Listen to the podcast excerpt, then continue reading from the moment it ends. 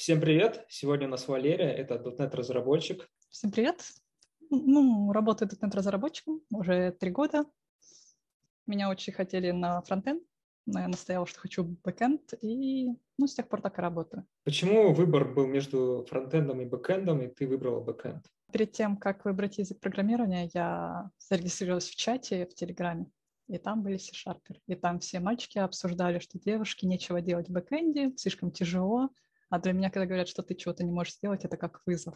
Я принципиально туда пойду. Женщины, наверное, пишут код немножко иначе, как мужчины. Может быть, ты Я чувствуешь... бы сказала, чище. Чище будто. Но мужчины быстро-быстро-быстро на, а ты садишься, потом дебажишься, там вылазит, там вылазит. Наверное, более кропотливо. Я просто докапываюсь сама до себя. Мне очень легко дается ломать собственный код, поэтому я могу пройти многие кейсы, что потом ну, более-менее гарантированно, что на проде это не упадет. Ломать собственный ну, были код? моменты. Да, именно ломать, ты знаешь, вот вроде ничего не должно сломаться, или за коллегой берешь какой-то уже готовый из продакшн, и всплывает там кейс какой-нибудь. C-Sharp все-таки не такой язык, э, где говорят, если компилируется, значит все заработает. Вообще не так. Это не то, что C-Sharp, это вообще программирование Угу. на любом языке. Очень много языков, которые приходят на смену э, прежде популярным языкам, например, C-Sharp, Java. М, Будущее есть у всех языков, наверное, так правильнее сказать. Бизнес разный и потребности разные. Каждый язык свою отвечает. А в плане перейти, ну, наверное, я не настолько уверенно чувствую в C-Sharp. Однажды, давно-давно мне сказал один человек, что выучи один язык нормально, остальные сами к тебе придут. И я придерживаюсь этой стратегии. Пока я не буду чувствовать, что C-Sharp я знаю идеально, я не стану двигаться на другие языки. Ну, Мгм. потому что у меня есть знакомые, сеньоры, они решили прыгать с одного языка на другой. Trust, а потом еще что-то там берут. Next, там что-то. Я так смотрю, он мне дает свой код, я начинаю его дебажить, просто кликать кнопочки, и он падает. Ну, развейся хорошо в одном направлении, остальное будет проще. Расскажи насчет э, C-Sharp. Смотри, ему уже 21 год, он э, очень мощный язык. Э, Если ты хочешь э, развиться полностью в нем, то, мне кажется, сейчас очень сложно. Тебе не кажется, что этот язык уже стал перезрелым и очень сложным для э, новичков? Ты знаешь, когда я устроилась на первую работу, у меня по C-Sharp спросили ничего. Это больше было собеседование на английском языке. Ну, Поэтому сказать, что было тяжело, нет. Но вот работать было очень тяжело. Самый лучший вариант, если у вас есть какой-нибудь ментор, наставник, даже если вы наймете вам будет намного легче. Потому что, как правило, на работе, честно, за три года меня учили ни разу. Ну, то есть я могу сейчас на работе, у меня есть коллега, я могу позвонить ему, лиду там, спросить пару вопросов. А так на работе никто тебя учить не будет. Хоть мне и говорили, на работе сядешь, тебя научат. Нет. Ты думаешь, не хватает C-Sharp, чтобы стать языком номер один? Я надеюсь, он на самом деле никогда не станет номер один, иначе он перестанет развиваться. Конкуренция рождает э, развитие языка. И к тому же больше возможностей чего-то рассмотреть, какие-то возможности других языков. C-Sharp, э, как ты думаешь, сейчас смог побороть Java? Ты знаешь, так из прошлого, я помню, когда у нас в МТС была презентация по фичам Java последним, и перед этим было как раз дотнетовский. И как бы на пару вопросов там, я не помню точно, что задавала, но Java послабее был в некоторых новых фичах. Но вообще, так как это прародитель C-Sharp, я не могу сказать, кто из них лучше, кто хуже. Если ты себя э, развиваешь как .NET разработчик, то ты можешь переключиться на языки, например, F-Sharp. А Не думал, например, развиваться больше в сторону функционального программирования? Я даже вакансий на них не видела, на самом деле. Я когда пришла в институт, я пришла и искала Java, но у нас в городе Java обучений, курсов всяких не было. Пришлось выбрать C-Sharp, так жизнь сложилась. И у нас там было F-Sharp. И ты знаешь, я вакансии смотрела, единицы на F-Sharp. Зачем? Ты вот как начинающий программист э, изучала C-Sharp? Может, На книжки? практике. Только практика. А, нет, я прочла книжку и поняла из нее и ничего. Да, ты прочитала, на секунду ты помнишь, закрыла книжку, садишься за проект, все. Я занимаюсь с прошлого августа с человеком, одним сеньором, и мы с ним пет-проекты пишем. Он меня учит новым технологиям. Сейчас я на микросервисах работаю, и все, что я знаю, он научил меня. Мгм. И это несравнимо ни с одной книжкой, потому что книжки ты не задашь вопрос, ты не изменишь ситуацию как-то в коде и спросишь, а что тогда, почему не так? На самом деле это очень хороший, хорошая практика, если есть тот, кто тебя курирует. Правда, это стоит денег, не слабых, но это того стоит. Сколько ты тратишь э, На обучение на обучение, да? сейчас порядка 40 тысяч в месяц. Не думала э, брать какие-нибудь там курсы Skillbox а? Слушай, я сейчас Skillbox не брала, я сейчас у меня знакомая говорила взять у Яндекса алгоритмы, потому что бакалавриата у меня айтишного нет, у меня только магистратура. Uh-huh. И, к сожалению, на всех собеседованиях, хоть ты и говоришь, что у тебя нет бакалавриата, они тебе говорят, а давай сейчас алгоритмы посмотрим. Ты думаешь, блин, опять. Поэтому я сейчас решила попробовать посмотреть хотя бы, что это. Ну, знакомый сказал в восторге когда ты изучаешь, э, скажем, ну, делаешь те же самые микросервисы, там задачи достаточно простые.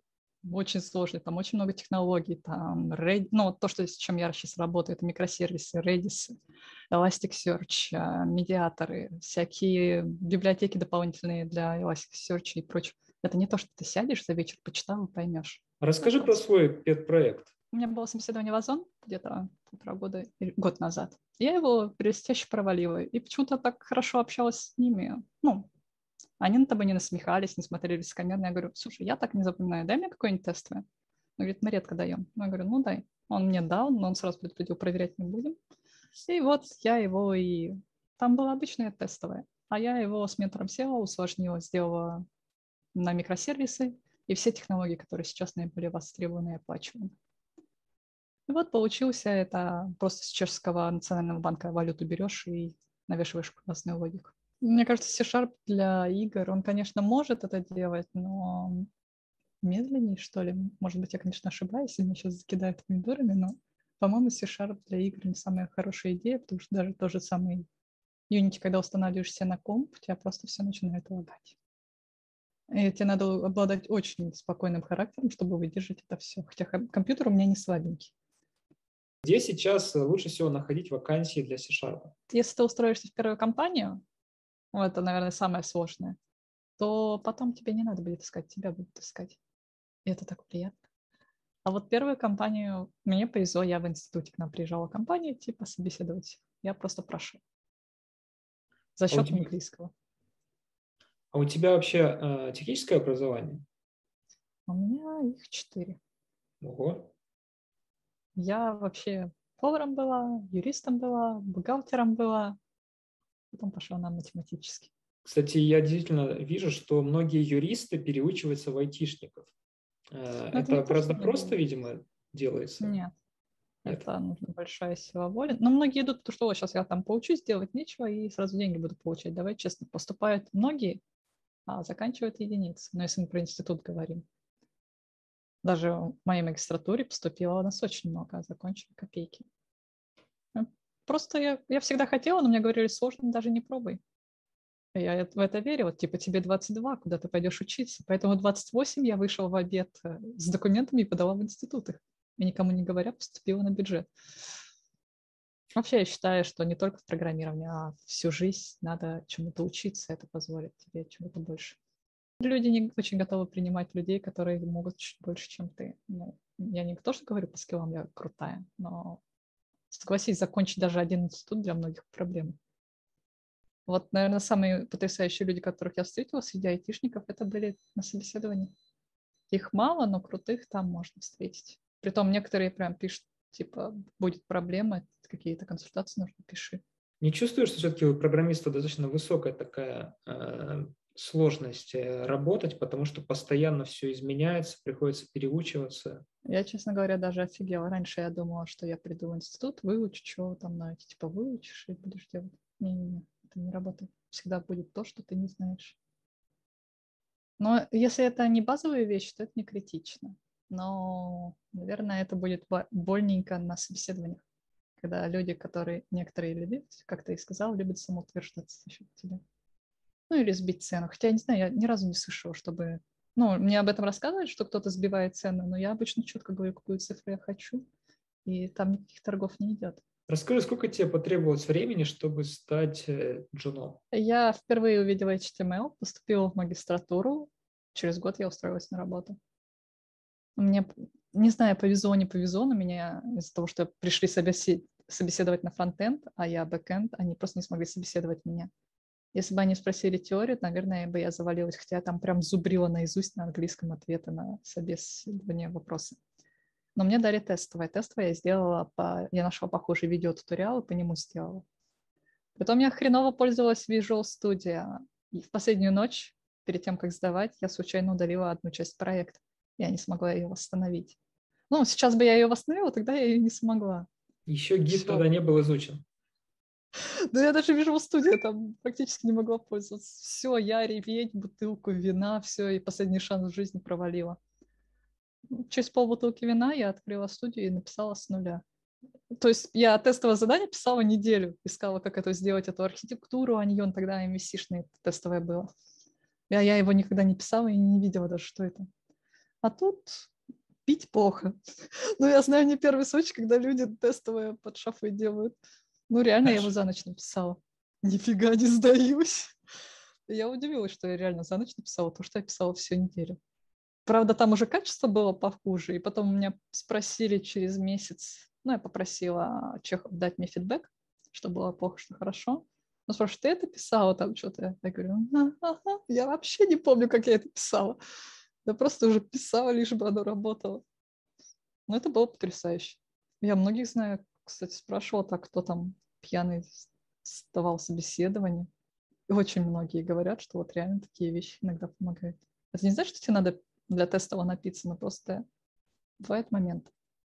Что бы ты посоветовала бы э, себе бы, когда ты только бы приступала бы к обучению программированию? Наверное, все-таки сразу найти того, кто тебя будет вести, даже если это будет стоить практически всю твою зарплату, неважно. Я не знаю, что советовать. Я бы самой себе даже совета не смогла дать. Это невозможно. Обратись к психологу. Не, я не вру, я серьезно, я через полгода, через год в работы в компании я взяла себе психолога, и это было лучшим решением. Да, важно идти вперед, э, чтобы не стоял бы у тебя перед, э, перед глазами, перед тобой и клавиатурой. В общем, спасибо, Валерия. Очень интересное интервью. До новых встреч!